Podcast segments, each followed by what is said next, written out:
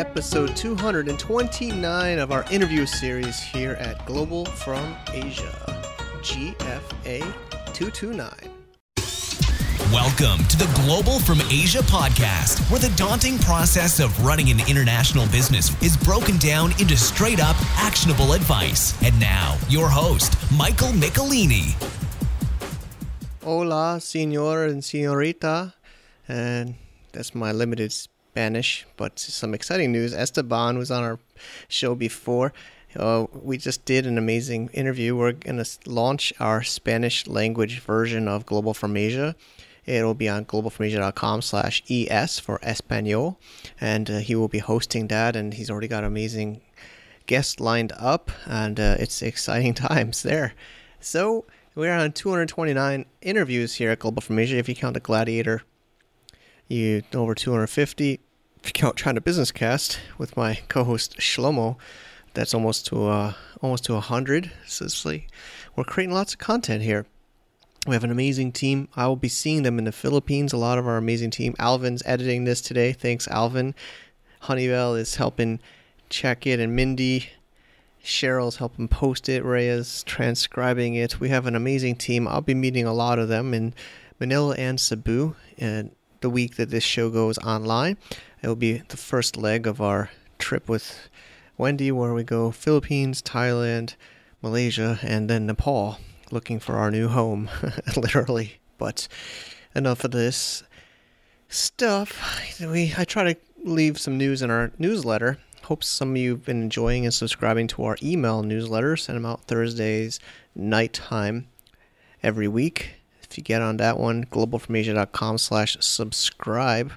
Try to keep that informative with other news and our news and special offers and other things. So definitely make sure you check that out. And this week's show, we have Chris Rawlings. He is just a recent graduate of China Accelerator Accelerator program in Shanghai, China. I'm an alumni of the program, class third cohort in 2012 when it was in Dalian, China. He's a he's a he's a hustling guy. He's a he's a huge he's got huge success in Amazon FBA as a seller, and he converted to a startup, a software as a service, Judo launch. Uh, I've been giving him some advice, and uh, we've been watching him grow as they're working on their fundraising and their onboarding of clients so he's definitely a guy you should listen to. This one's more of a story show. He's talking about his journey from a seller to a startup and a software into China, and he's spent time in New Zealand with uh, some backpacking and motorcycling and stuff. So it's a fun little adventure here. We talk about in the middle of July. We actually are also doing a Rise meetup for Global from Asia, doing lots of events, lots of stuff, and and uh, but yeah, Chris is sharing some interesting things. This is a fun one. I categorize this under the stories, but also he's sharing some of the things he's learned along the way with the Amazon FBA and business and e-commerce. So without further ado, let's check it out. globalfromasia.com slash episode 229 for the show notes. And we also have pictures of all our guests in these show notes so you can see some images as well as listening to the audio. All right, I will stop for now and let's let's uh, tune into Chris. Love Global from Asia and want to get even more? Then check out our members only area at gfavip.com. Here you'll get insights and access to me as well as other members in our private forum, as well as a ton of other valuable knowledge and information, as well as special connections, monthly calls, insights, discounts on product services and events, and more. Plus, it really helps support the show. Check it out at www.gfavip.com. Thank you, everybody, for tuning in to another Global from Asia podcast. We are here with a, a story style podcast. Um, we have Chris Rawlings. Thanks for coming on, Chris. So, thanks for having me, dude. Yeah, it's great. We uh, you came down, made it down to Shenzhen from Shanghai for the cross border summit on a pretty last minute uh, decision and uh, and and hosted a roundtable and shared a lot and and it's uh, it was great to have you down here.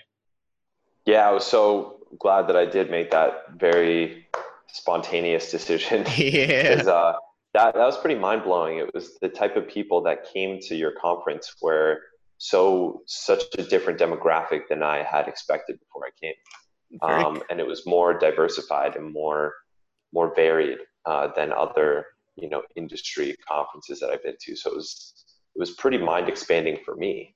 Very uh, cool. To go. So great. Thanks so much. So, so you're a you're a big you, you have a lot of experience with Amazon FBA as a seller, and you're also talking about how you bootstrapped that business today, as well as your funded startup Judo Launch, where you're dialing in from Shanghai, China, in the China Accelerator office, where uh, I had I had been there in 2012, third batch three. So it's really cool, man. We got a lot to talk about today. And uh, do you want to maybe add a little bit to my brief intro about yourself, Chris? Totally. Yeah. Yeah, that's that's more brief than I ever am able to do. So I, I should probably check this recording later and use that as my one-liner.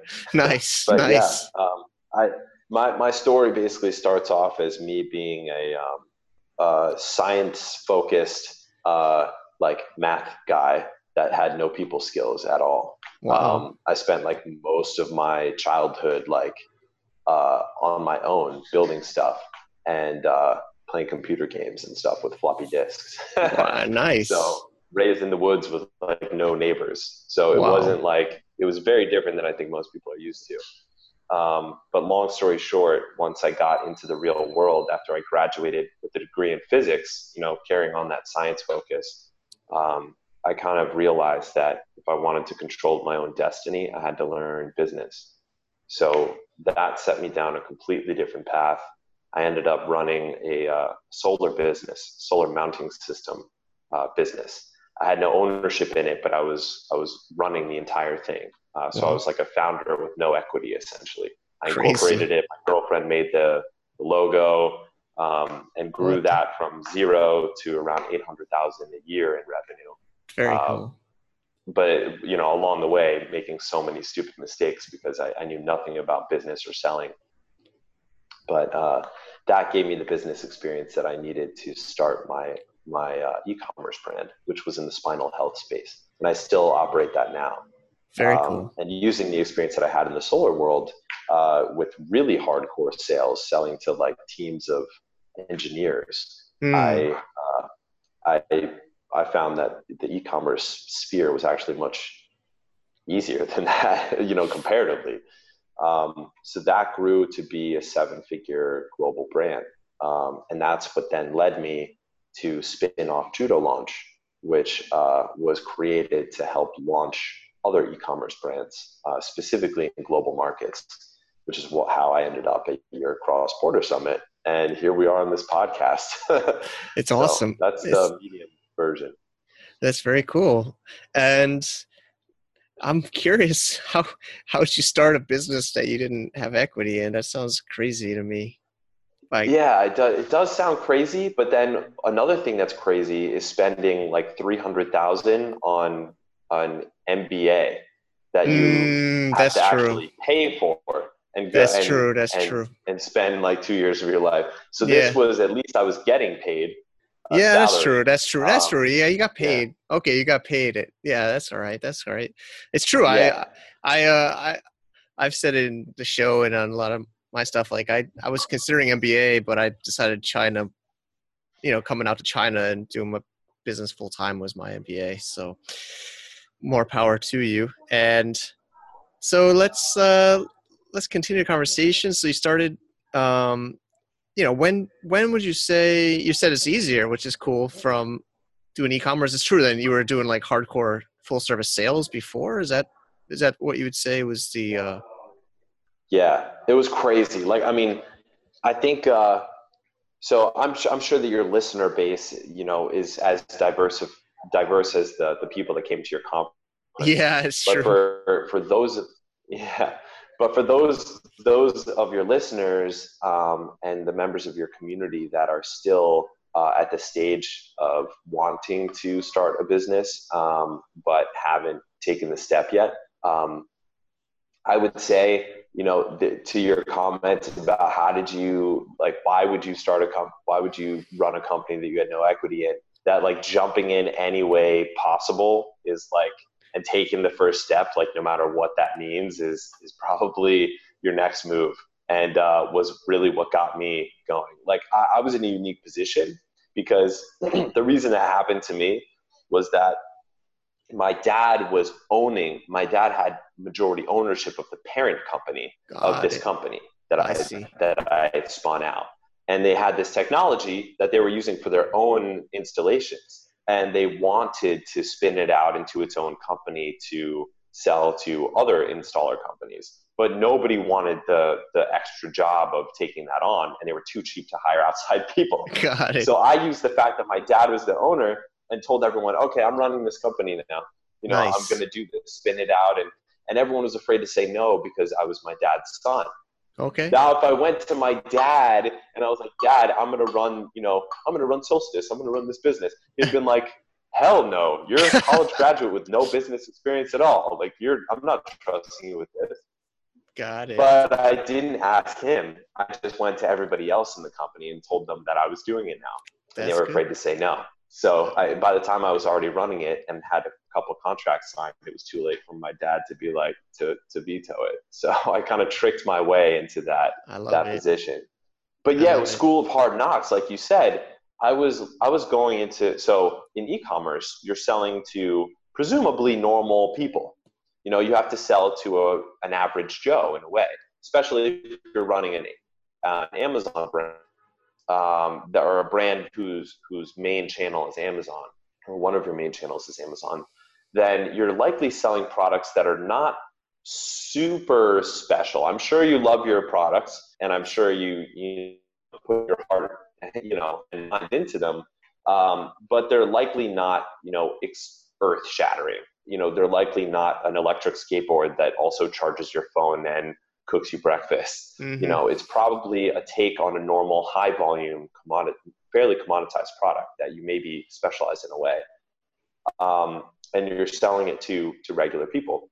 And there's a certain psychology behind that. There's a totally different and very difficult psychology to selling to a whole room of engineers. Mm-hmm. So these guys, they're not asking like, "Oh, will this solve my pain or will this feed my passion?" like regular people they're asking what is the friction coefficient of the sur- the bottom surface of your your mounting system and hmm. and what is the expansion coefficient so like how long how much will this expand and can the bolts that you used are they rated to take the pressure from the expansion of, of a hot summer day a super hot summer day and sitting there like you think you know sales until you're selling to engineers and you basically need to be an engineer to sell to engineers which luckily i had that technique i was selling to in order to prepare myself for those, you know, really sometimes rough sales meetings. Um, and that that school of hard knocks is what I think allowed me to like apply that mindset to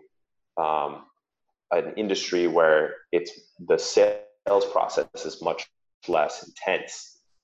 Got it. So yeah, let's let's go into FBA world. Would you say yeah. I could agree with you? Yeah, I mean, I like selling online. I like you know uh, the benefits of selling when you're sleeping or selling to people globally uh, without definitely i couldn't imagine pitching a whole room of engineers so i i agree with you. Um, so when you got into fba i mean was was it a hustle and grind or or was there like a day where like a light bulb went off and you kind of figured out how to get to the next level? Or was it was there like some kind of like turning points or was it just you know daily putting in the hours and the grind? Yeah that's um for for me it was at first i really i took the approach of that i wouldn't just slap my label on something and throw it online. I took the approach of i'm going to use my strength. And i think everyone should do this you know? You, copying what somebody else did well um, likely won't work for you. Like I, I, I feel that everyone needs to understand themselves and what they're strong at in order to to succeed. Because if you're constantly doing what you suck at then everything you do is going to suck. Mm-hmm. um, but if you can find other people to do the things that you suck at and do the things that you're good at then you're likely going to succeed. So for me i knew that i had that design background. Okay. I was using autocad already to do electrical design for solar projects. So I used CAD to design a new version of uh, a series of spinal health products um, that I was already a user of. Um, so these were things that already sold, posture improvement products and things like that, uh, molded, molded foam uh, mostly. And um, so I could, I had the ability, you know, to create kind of my own take on that in a new design. And since I have my own spinal injury, I was also a user. So I had mm-hmm. a direct feedback loop of, of that too. So that that combination um, let me make a couple key changes based on my own feedback and feedback from a bunch of negative reviews that I read from the top sellers products. And um, making those design changes and then being really uh, selective about the uh, supplier that I work with. That that combination is, I think, what allowed us to have some pretty fast success. Like un, unpredictable. I didn't predict how how much success we would, how quickly we would grow, and that was that was at first. It wasn't all roses and butterflies, obviously. Um, but we we did start making sales like at a much higher rate than I expected, and uh, which brought me down kind of a dark path of trying to grow much too fast in a very capital intensive business, and um, that you know so what happened was I left the solar business to start this brand. Yep. And it started doing well, and I was, you know, really stoked about that. And when I left the solar business, I actually made a radical life change sold all of my belongings, moved to New Zealand, bought a motorcycle, and lived out of a bag that I strapped to the back of my motorcycle. Very cool. Like motorcycling from town to town and from forest to forest, really working, you know, from my laptop, being a digital nomad. Very cool. Because you're from yeah. the, you're from the states, right? Originally. Yeah. Was, yeah. so New Jersey. So New Jersey to New Zealand, I I can't imagine. I mean, I'm like New Jersey. Well, I went to school in Jersey. I'm from Connecticut, but I worked in New York. But you know, I went to China. I didn't. New Zealand's where? How did you? That's like the farthest point I can think of, or one of. The how did exactly just because it was the farthest away from anywhere else, or was there a reason? That was part of it. I wanted to basically like it, had to be beautiful to me. I I actually literally Googled most beautiful countries in the world, and I think like when I Googled that, like New Zealand was either number one or like, you know, above the fold. And uh, that paired with the fact that Lord of the Rings was filmed there, yeah, I was course. like, oh yeah, I gotta go.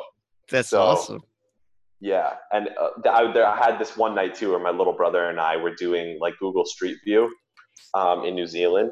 We were checking out. A lot of my my trips start out with like googling like Google Satellite or Google Street View, um, because we were Google Street viewing and we were like, man, like we're digitally driving down the street and we were like, this would look great on a motorcycle. and I was like, I should get a motorcycle in New Zealand. And uh, and I did. That's literally what I did. That's so awesome. uh, we all, we had another trip where we were on epicfjords.com looking at fjords of Norway. And uh, we were like, wouldn't it be cool to canoe the fjords of Norway? Lo and behold, a year later, we are living out of a canoe in Norway like on a, a 600 kilometer uh, Norwegian fjord epic like six week trip. so that's pretty. Be awesome. careful what you Google. Yeah. Um, well, you're making. It seems like from what I'm getting, you're taking action and you're taking risks and uh and uh you're making things happen. So so uh I'm trying. There's yeah. so many questions I have, but uh generally, I'm thinking from your answer about the turning point. It seems like you knew your industry well you are a user yourself yeah. you made you made a, a better product than what you saw on the market and then that yeah. led because i think there's two there's uh in a lot of interviews we've done on the show and people I've talked to there's two sides there's people that say it's product or the other side say it's marketing mm-hmm, but it get, mm-hmm. it's always a balance right you got to have a good product Definitely. but you also got to have good marketing are yes. you i mean are you thinking i think some people will say the best product will always win even if maybe in the short term the best marketing will win, but long term the best product will win. Um, it's a it's a kind of a back and forth here. I hear a it lot is. of people. Yeah, dude, it's true because you can't have one or the other. Like if you like the dark side of that product thing that you just said is uh, hoverboards.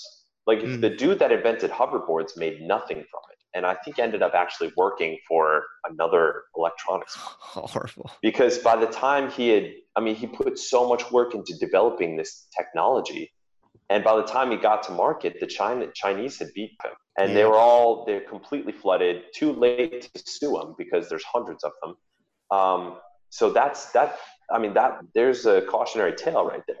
Mm. Uh, and then, of course, the other side of the spectrum, marketing only and and no focus on product, is where you get to the creepy kind of, you know, some page with acai berry supplements that you ended up on that you don't know how you got there because you clicked like a Facebook link, and it's like just people that will market anything, you know, like that, the, the kind of creepy zone of the deep affiliate marketing world. Yeah, um, being AliExpress and like Instagram ads, like dollar products for like 60 bucks on watches. I heard that on a podcast before. And uh, yeah, I mean, cow.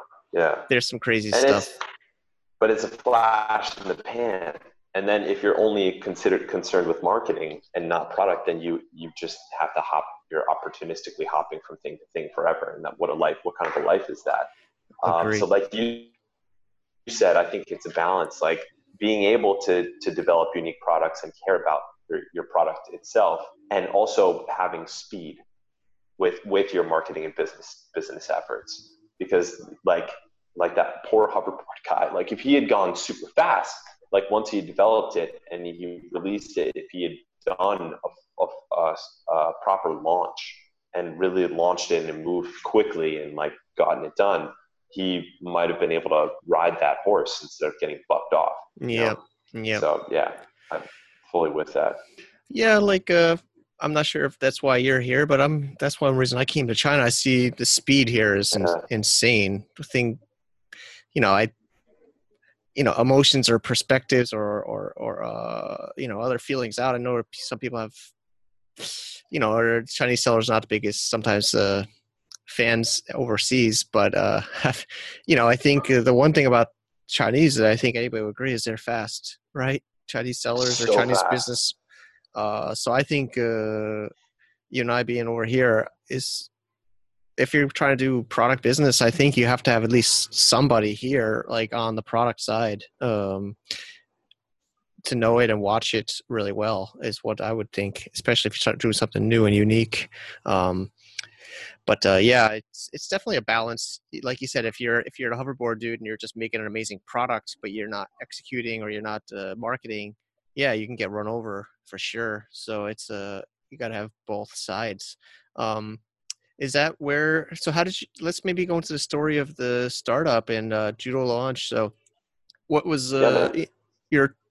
Let's say you're you're biking New Zealand, you're canoeing in Norway, uh, you're selling on FBA. you got the spinal, yep. spinal. I'm just gonna say it wrong. Spinal cord products, spinal products. Yeah, spinal health products. Spinal yeah. health products, and uh, business is good. And uh, you're digital nomad. How did you take that transition into like startup and software and you know this uh, this newest venture? Yeah, well, that's where this thing. Ah, it's really funny because I just had a conversation with. Uh, Ash Monga from IMEX Sourcing. Yep, I don't know yep, if you know yeah, Ash. I know Ash. Yeah, Ash yeah. is great in Guangzhou. Yeah, he's over in Guangzhou. Yeah, so uh, we, he and I were just on a call about half an hour ago, right before I. oh, cool. He's been on the podcast. I forget the episode number, but I could. Oh, really? Yeah, he's been on the podcast a couple years ago. Cool. He came, came over, visited awesome. our studio and home studio, and we did a show together. But yeah, I could I could link it. I'll put a note for anybody to check out the notes. We'll link up to his uh, interview. Yeah, he's a great guy. Yeah, dude, he, he really is a great guy. Very very giving too, and uh, very growth focused. Um, and I was talking to him about kind of how, what we were doing here in China, and, and what came up is basically I so I'm run, running this brand, right? Uh, traveling the world and living what many people would call the dream. Um, yeah free, full location freedom, um, you know, full direction over my my own day and what I do and independence and uh, and it was beautiful. But I think and I think for a certain type of person that's cool forever. You can do that as long as you live and live a happy life. And I met a lot of people doing that in Bali, uh, in the Philippines.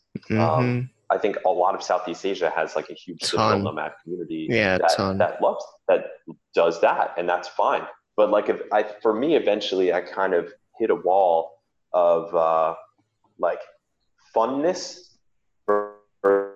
versus what your actual mark in the world is and what you accomplish and what you build. And uh, the kind of living that like hedonistic lifestyle eventually um, i and although you know i i was definitely mission focused with the brand being that i was helping people with spinal injuries like myself um, i wanted to build something that had greater potential and kind of put put some roots somewhere uh, and that's when I moved to San Francisco and joined 500 startups, uh, batch 22. Nice. And and started Judo. So Judo was started to be uh, a company because it's based in software, much more scalable. And uh, we started as software that allowed brands uh, that have an Amazon channel to quickly launch in other markets.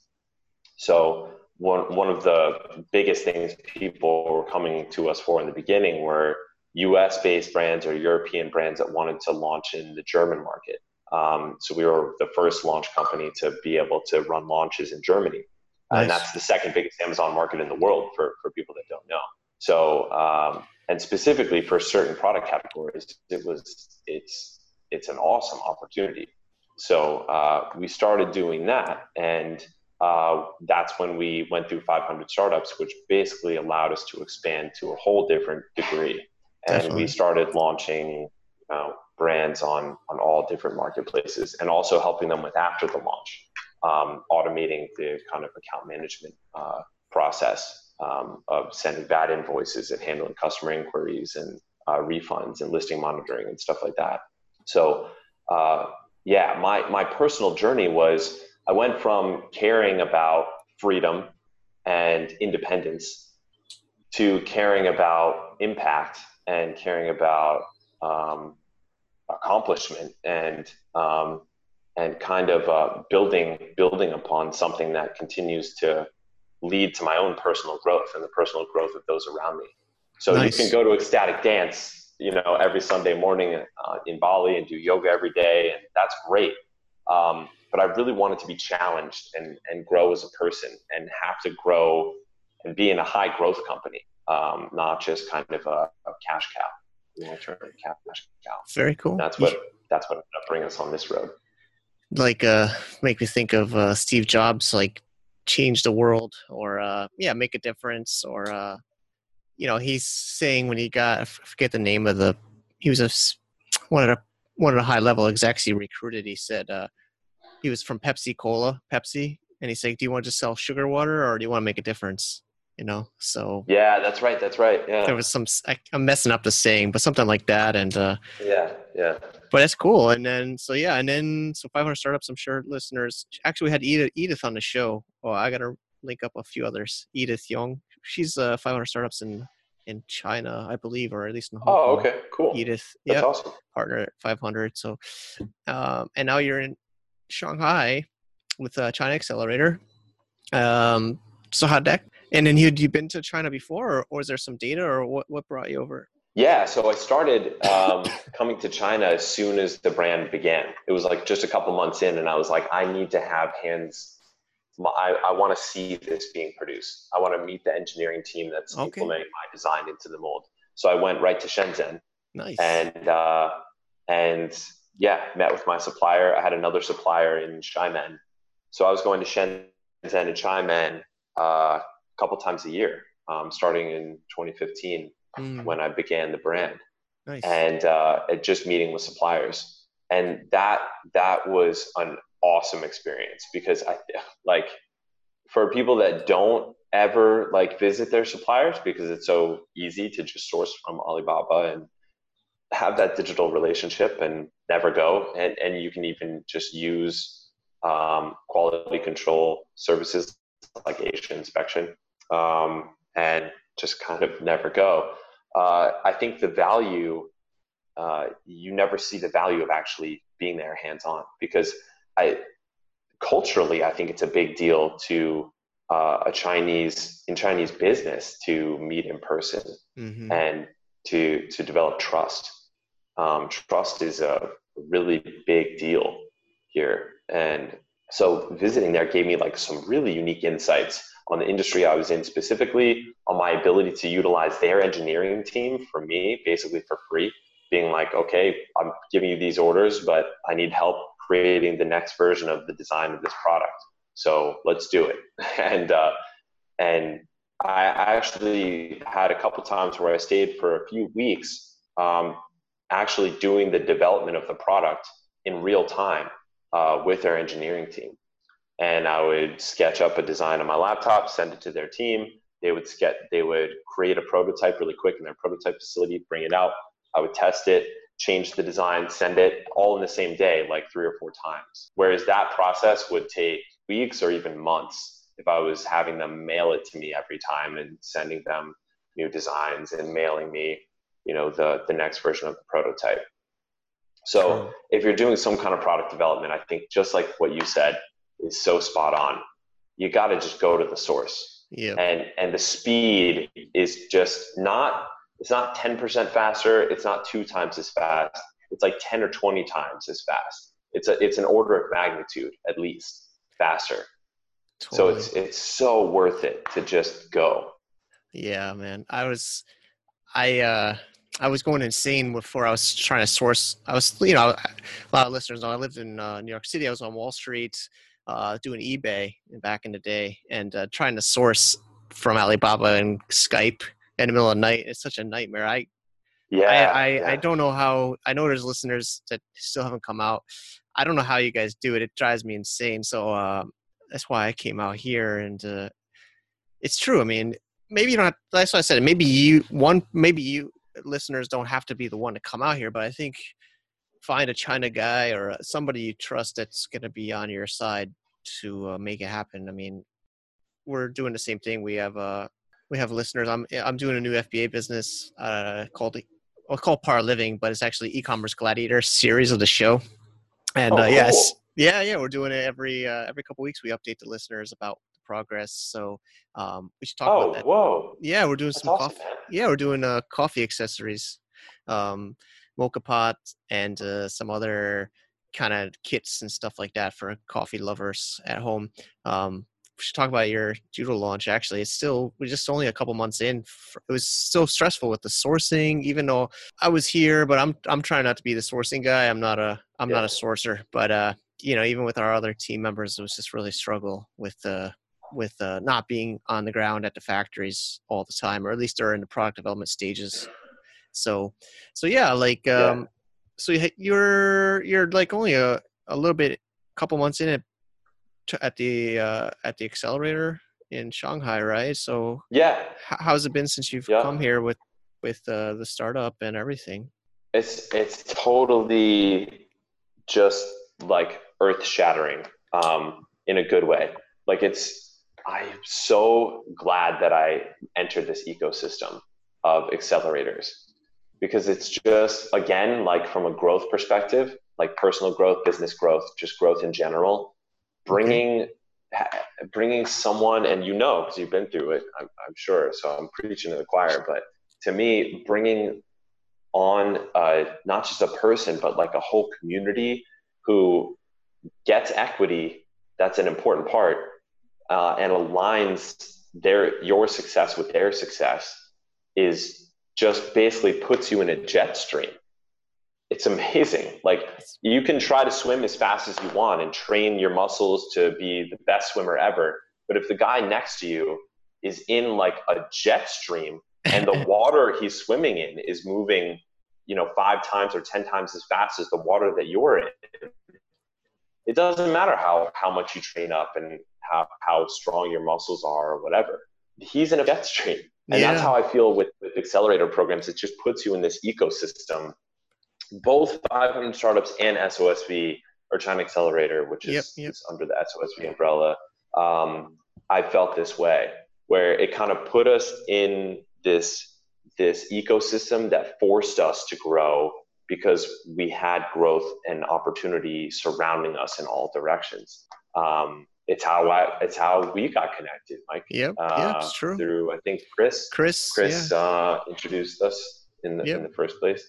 Yep. So yeah, I, I, it's been amazing, and we learned about this. Actually, it's really weird uh, and random. I hate when this happens, but it's so true that like random events just completely change the trajectory of your life. But I was working out of a co-working space in Princeton, New Jersey, Okay. um, where the University of Princeton is yep. and uh, I was working in like a very like small kind of like boutique um, co-working space that was local, not a chain. It wasn't like WeWork. It was just some guy that created a co-working space called Tiger Labs. And the founder of uh, SOSV, Sean O'Sullivan, hmm uh, SOSV actually stands for Sean O'Sullivan. yeah, it's true. I know. Um, it's yeah, he's an amazing guy. Yeah.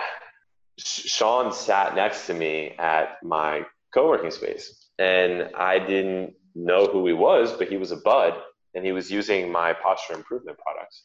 And uh, we were always the last two to leave the office. We were always the ones working till 9, 10 at night. And uh, we kind of bonded over that. It would be like, all right, who, who's going to win this time? Who's going to leave, you know, first? Uh, and, um, and then, but I never really found out know, his story or dug into who he was.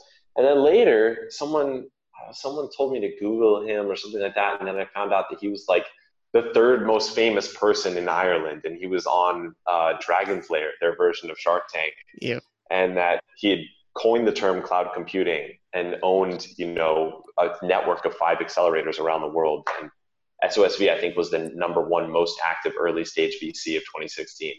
And I was like, who, Sean, who are you, dude? Um, it was it was crazy. But then when I told him I was going to San Francisco, uh, he introduced us to Christine Tsai, who is the Mhm. founder of 500 Startups, the co-founder of 500 Startups. Yep. Uh, and then after we went through 500, um, you know, he linked us up with the China Accelerator team. So Sean really, really opened doors for us and, and allowed us to grow much quicker than we would have otherwise. But that's Yeah. how we found out about the program in the first place. Yeah, Sean is a workaholic like I've never seen. Like uh I met him yeah, when I was in a program, he was yeah, he he would come visit a little bit and uh this guy would just be working all the time. Like not you think he's like so successful and he's so wealthy already, but this guy is like working like maniac. Like I I always was like you, I would stay almost as late as him. Like he's a work machine, man. Seriously. But yeah, he's an awesome guy. yeah, and, uh, dude, it's crazy. That shows you that it's not it's not for for a certain type of person, which I think I, it's obvious that you are, Mike, and I definitely am, and Sean clearly is. Um, it's not the money. yeah. Um, it's like what you build.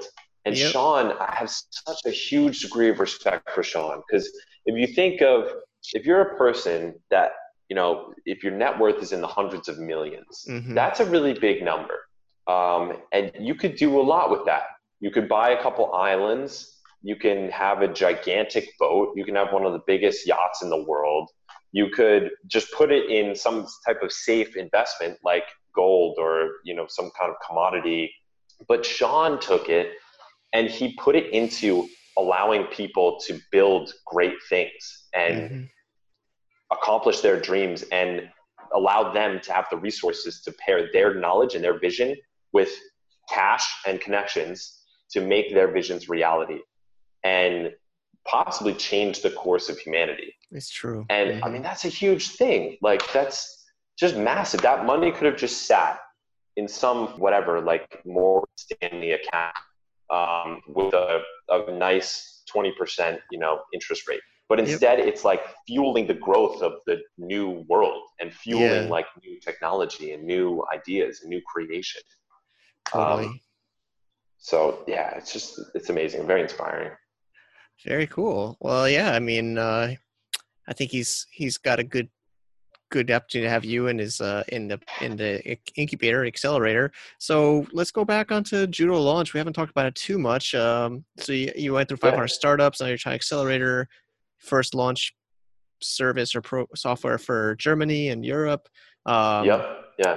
So where are we at now with the with everything? Like where are we and where are we going? Yeah. Yeah, the whole, so the whole thesis was like when I started judo, it was after the brand had expanded um, to seven countries around the world. And I just kind of had this moment of where I, I realized, okay, this is a unique point in human history.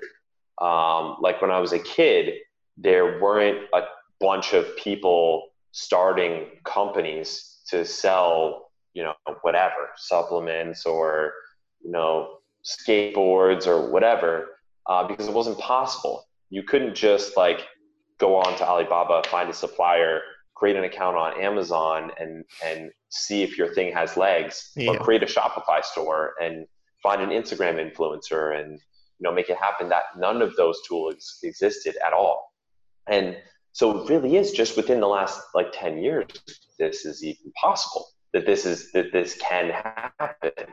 And I was like, we're in like a unique point in the history of humanity. Actually, this is like a very unique time where like new brands and uh, niche brands and small brands that are started by a guy on his laptop, like in his bed, can actually get real traction and become, you know, uh, even a little empire, you know, within their sphere. Um, so I I just had this kind of epiphany and understanding that this now that this is possible, the ecosystem to support those brands is still very underdeveloped and still really underserved. Um, and there's there's just a gigantic number of huge marketing companies that serve the Nikes and Coca Colas of the world, and then there's you know consultants and ex Amazon people doing you know the consulting and contracting for companies like this. There's not really like there aren't too many very good tech solutions, and the ones that are around are, are fairly new. So uh, this was an ecosystem I wanted to step into. I wanted to support people who can start, uh, you know, a shoe company that you know can steal market share from Nike. Like the idea of that just kind of excites me for some reason, yeah. you know, and I like it. I, I just like it a lot. I think that the world is like becoming more interesting like when I was a kid, you would go to the store and buy Colgate or Crest toothpaste, and that those were your options: is spearmint Colgate, spearmint Crest. Now I use like fennel lavender toothpaste, and that's gross to a lot of people, but I like it, and it's organic, and I travel with it everywhere, and like that's just the thing now. Anybody can get whatever they want that they feel really expresses them because these brands have the opportunity to grow and and uh, and exist. Like my friend uh, Paul Miller has a company called Cozy Phones that is headphones specifically for kids with autism that are, are like um, have like frogs or toads or like ducks like patterns on them um, and also serve as a headband like that's a pretty unique and pretty niche market but he was able to get traction and he's really successful his brand is is doing extremely well and he's growing so fast he's a judo launch customer uh, and a good friend. Great. Um, I have a call with him later on today, and just the fact that that's possible just makes me so excited. Okay. So so judo launch right now is like focused on launching these companies um, and helping them succeed, and that's like our basic thesis. And I, I think what we do specifically will continue to morph over time. Um, but in general, I just I know in my heart, in my bones, that this is a space that has huge opportunity and really excites me like on a personal level too. Very cool. So yeah, it's been a great. I've have really enjoyed our talk so far. Um, so how can listeners uh, get involved with what you're doing and uh, get you know get get uh, get a piece of the action? Yeah, totally. I mean, we so it's one thing that we started doing recently um, is that we have uh, basically devoted what would be sales resources to just being helpful, people who are just helpful. So uh, we now have a, a, team of folks who people contact, and they will just give you help and like data and information. Um, so, for instance, like you know, an Amazon seller will contact us if they're selling in the US doing really well and they want to know if there's a market for what they sell in Germany. And since we have all this data about the hundreds, almost over a thousand launches that we've done in the history of the company, we have really unique insights on that. And our team will do an analysis for that person, you know, whether or not they become a Judo launch customer by doing launch or by using our account automation or listing optimization services is uh, another story. Um, hopefully they do, maybe they won't, but uh, we're just focused on providing value right now and, and using our uh, our unique position to to help out sellers and, and just be helpful and, right. and provide value to the community. Um, so yeah, they can honestly anybody who's listening can email uh, Hans, which is um, the guy who leads that team, uh, Hans at judolaunch.com, H A N S at judolaunch.com. Okay. And uh, he's the one that routes the people who, who nice. do analyses and, and, help people out, just nice. basically consult them. Um, yeah, yeah.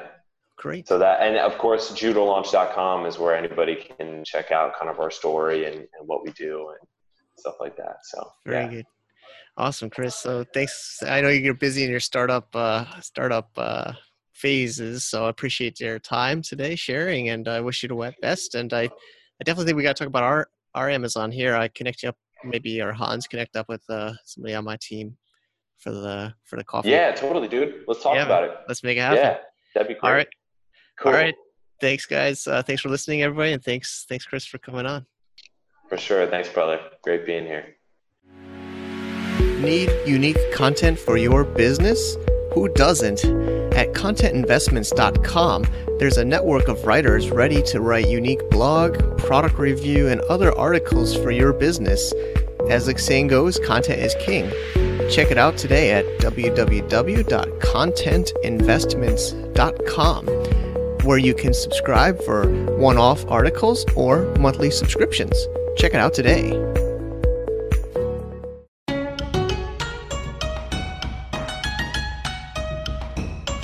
Thank you, Chris, for coming on the show and sharing.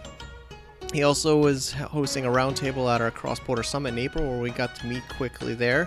And you know, I I, uh, I hope you guys are also enjoying. You know, whether you're a seller, whether you're a software or service provider, or whether you're a investor. You know, we just keep on grinding the axe, and you can go on both sides of the table and uh, find what you like to do in life.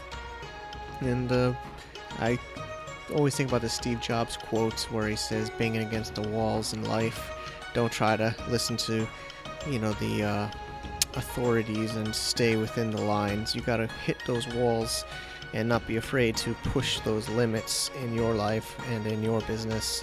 It's uh, it's true. Those those those scary times uh, are sometimes the times where you hit the most go- growth and learn the most about yourself. If you never really push the limit, you'll never really learn how far you can go. So thanks, Chris, for pushing your limits and getting Judo Launch to be launched. And uh, I'm proud to be advising that startup as well. And we are making things happen. And uh, see you guys next week. To get more info about running an international business, please visit our website at www.globalfromasia.com. That's www.globalfromasia.com. Also, be sure to subscribe to our iTunes feed. Thanks for tuning in.